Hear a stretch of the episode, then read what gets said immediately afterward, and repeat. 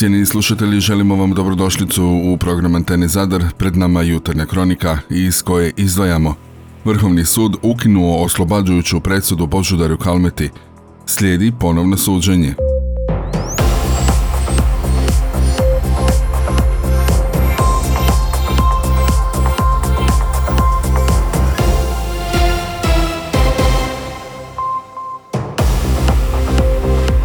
Dobro vam jutro. Vrhovni sud ukinuo je oslobađajuću presudu bivšem HDZ-ovom ministru Božidaru Kalmeti, kojim će se zajedno s trojicom suradnika ponovno suditi u kraku afere Remorker u kojoj bi optužen da je sa suradnicima podijelio više od 15 milijuna kuna i 850 tisuća eura iz tvrtki za održavanje i izgradnju cesta. Najviši sud je, navodeći identitete, donio odluku o ponovnom suđenju prihvativši u cijelosti žalbe nekadašnjeg kalmetinog državnog tajnika Milivoja Mikulića, koji je također bio i upravi Hrvatskih autocesta, bivšeg čelnika Hrvatskih autocesta i Hrvatskih cesta Stjepka Bobana, te nekadašnjeg člana uprave Vijadukta Damira Kezela. Sudsko vijeće Zagrebačkog županijskog suda kojim je presjedala Gordana Mihaela Grahovac nepravomoćno je prije tri godine osudilo Mikulića na tri godine zatvora, dok je Boban osuđen na dvije godine. Kezela je osuđen na tri i pol godine, a sva trojica su nepravomoćnom presudom morala vratiti nezakonitu imovinsku korist. Prvostupanski sud je, suprotno tvrdnjama iz uskokove optužnice,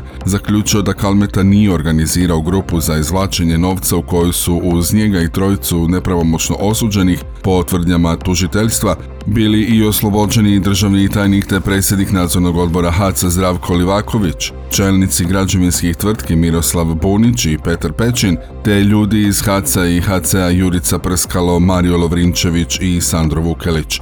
Vrhovni sud potvrdio oslobađajuću presudu u odnosu na bivše šefove Haca Juricu Prskala i Marija Lovrinčevića. Kalmeta je bio oslobođen i izadio optužnice prema koje Ministarstvo prometa kojim je bio na čelu oštetio za 600 tisuća kuna naručbom promotivnog filma Prometna renesansa Hrvatske od marketinške agencije Fimi Media, koja je u drugom postupku osuđena za punjenje HDZ-ova crnog fonda novcem iz državnih institucija i tvrtki. Za oslobađajuću presudu u Kalmeti za taj promotivni film suci Vrhovnog suda smatraju da je pogrešno utvrđeno činjenično stanje i morat će se ponovno utvrđivati. Bivši ministar i dugogodišnji zadarski gradonačelnik je od početka odbacivao optužbe i tvrdio da je žrtva političkog progona. No optužnicom u aferi Remorker su bila obuhvaćena i trojica pokajnika koji su prije početka suđenja priznali nedjela i nagodili se s tužiteljstvom. Nekadašnji financijski direktor HACA Josip Sapunar još je u istrazi Livakovića i Mikulića prokazao kao osobe kojima je nosio novac, što su ga HACovi podizvođači uplaćivali na austrijski račun češke tvrtke Remorker u vlasništvu Igora Premilovca, koji je poput Sapunara nakon priznanja uskokovih optužbi sporazumno osuđen na povrat novca i rad za opće dobro. Nagodbu s tužiteljstvom nakon priznanja optužbi postigao je bivši direktor u Viaduktu Ivan Berket. Uskok je u svojoj žalbi na oslobađajući dio presude pred Vrhovnim sudom tvrdio da nema razloga da sud ne vjeruje Sapunaru, jer je on proglašen krivim za dijela koja su se Kalmeti i ostalima stavljala na teret. Obrana je s druge strane isticala da je Sapunar bio prvo osumnjičenik, zatim svjedok, i to sve u jednom postupku, što po njihovom mišljenju nije u skladu sa zakonom. Početak školske godine ispraznio burzu rada te je broj nezaposlenih pao na 104 tisuća otkako su se djeca vratila u školske klupe. Samo u prvom tjednu nastave osnovne i srednje škole povukle su s burze nezaposlenih oko 4343 nastavnika i drugog osoblja, a u dva tjedna broj nezaposlenih smanjen je za oko 6000. I Zavoda za zapošljavanje pojašnjavaju da je prvi školski tjedan razdoblje kada se zapošljavaju učitelji i profesori koji rade na određeno vrijeme kao zamjene i slično. Vladinim paketom antiinflacijskih mjera poslodavci su dobili mogućnost povećanja pojedinih neoporezivih naknada koje isplaćuju svojim radnicima. Između ostalog, radnicima se smiješe veće božićnice i darovi za djecu, a budućim umirovljenicima viši iznosi otpremnina. Ministarstvo financija uputilo je u četvrtak u javno savjetovanje prijedlog izmjene pravilnika o porezu na dohodak kojim se povećavaju pragovi isplate za šest neoporezivih primitaka kojima poslodavci uz isplatu redovne plaće mogu stimulirati svoje radnike. Granica za neoporezive prigodne nagrade u koje ulaze božićnica i regres za godišnji odmor povećava se tako s 3000 na 5000 kuna godišnje. Maksimalan iznos novčane nagrade za radne rezultate i druge oblike dodatnog nagrađivanja radnika diže se s 5000 na 7500 kuna godišnje. Za dar djetetu do 15 godina starosti poslodavci će moći neoporezivo isplatiti 1000 kuna godišnje, do sad je taj prag bio 600 kuna. I ove je godine na vanjskim malonogometnim terenima športskog centra Višnjik održan memorialno-humanitarni turnir Antonio Jurjević. Novac od kotizacija uvijek se prosljeđuje na adrese potrebitih. Tako su iz udruge obavijestili kako su Dragoj Paoli Maržić uplatili šestomjesečni odlazak logopedu vrijednosti 4400 kuna, koji će joj nadaju se iz udruge pomoći s njenim razvojem i intelektualnim poteškoćama. Kako dalje navode iz ove humanitarne udruge već ste upoznati s našim hrabrim Petrom Mesićem, kojim smo prije dvije godine pomogli sa sredstvima za troškove ortoze, Petar je opet trebao našu pomoć, a mi smo bez razmišljanja prihvatili poziv. Ovog puta donirali smo iznos od 36.000 kuna, također za troškove ortoze. Za kraj, navode iz udruge, odlučili smo se za donaciju udruzi Cukrići. Dragim Cukrićima smo donirali inzulinsku pumpicu u iznosu od 28.200 kuna, koja zamjenjuje potrebe za čestim injekcijama tako što isporučuje inzulin brzog djelovanja kontinuirano 24 sata dnevno.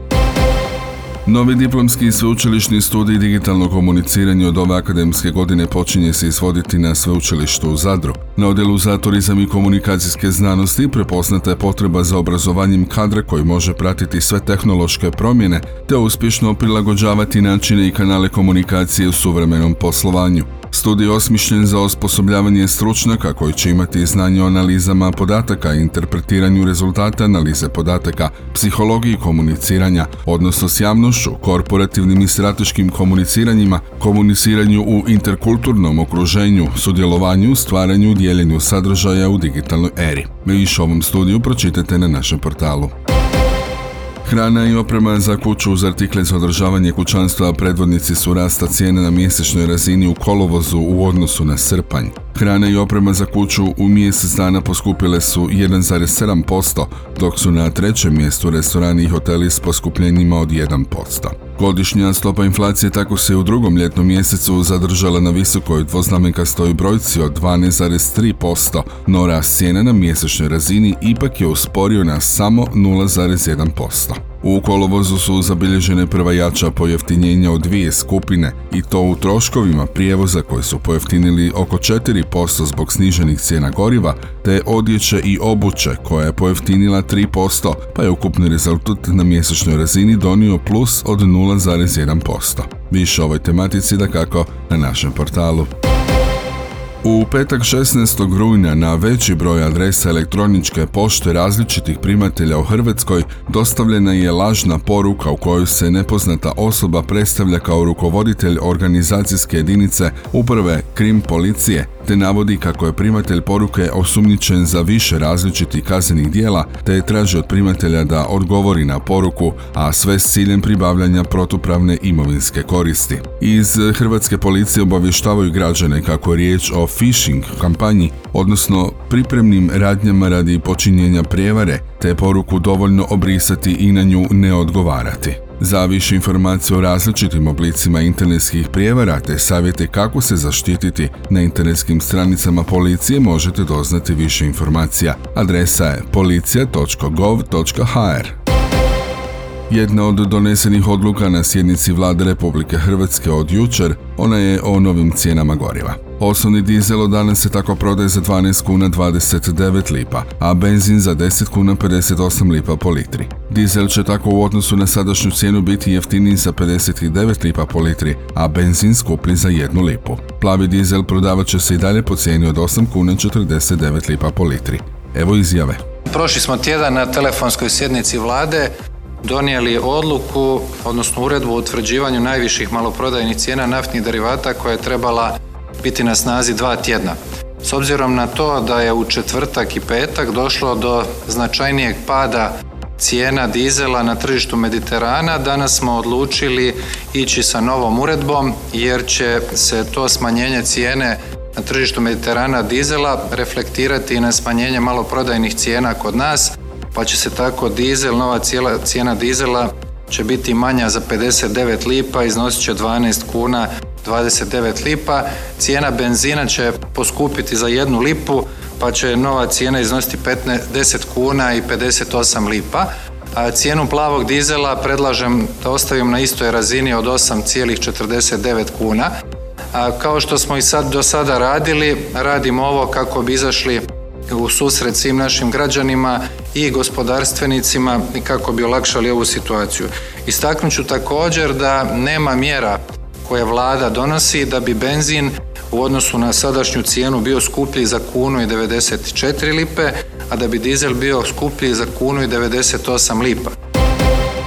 Spektakularnim otvorenjem u dvorani Krešimira Ćosića jučer je počela dvodnevna Infobip Shift konferencija, najveća konferencija razvojnih programera u jugoistočnoj Europi u organizaciji nadasve svjetski uspješne hrvatske tvrtke Infobip. Na cijelom skupu u Zadru bit će oko 4000 sudionika iz Hrvatske i iz inozemstva, dok će ovu konferenciju online pratiti još 10.000 ljudi iz cijelog svijeta. Cijela dvorana Krešimira Ćosića u znaku ovog događaja, koji je kao i prethodnih godina okupio razvojne programere i brojne druge etablirane subjekte, start-upove, stručnjake iz informatičke tehnologije i ostale iz oko 400 hrvatskih i inozemnih firmi. Svečanom otvorenju u dvorani Krešimir Ćosić nazočili su oni bez kojih se ništa ovom gradu dogoditi ne može. Tako su tamo bili Branko Dukić, zadarski gradonačelnik, Šime Erlić, državni tajnik u Ministarstvu regionalnog razvoja i fondova Europske unije, Ante Čurković, pročelnik Ureda zadarskog gradonačelnika,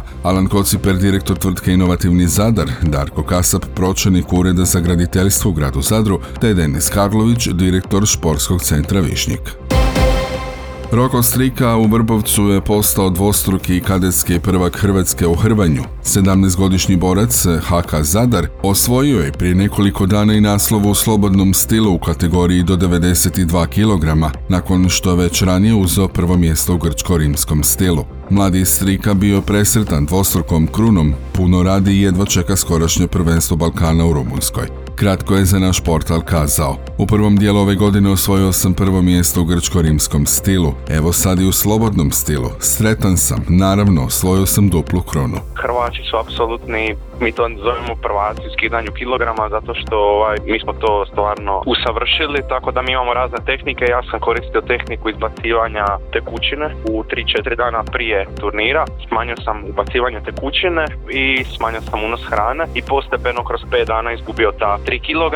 Dan prije turnira obučemo zimsku odjeću i onda se zaznojimo dobro da izbacimo višak tekućina. Generalno sam jeo samo običnu piletinu koja bi bila na maslinovom ulju malo samo zapržena. Cijeli tjedan samo sam jeo piletinu. Ostatak izjave Roka Strike pronađite na našem portalu.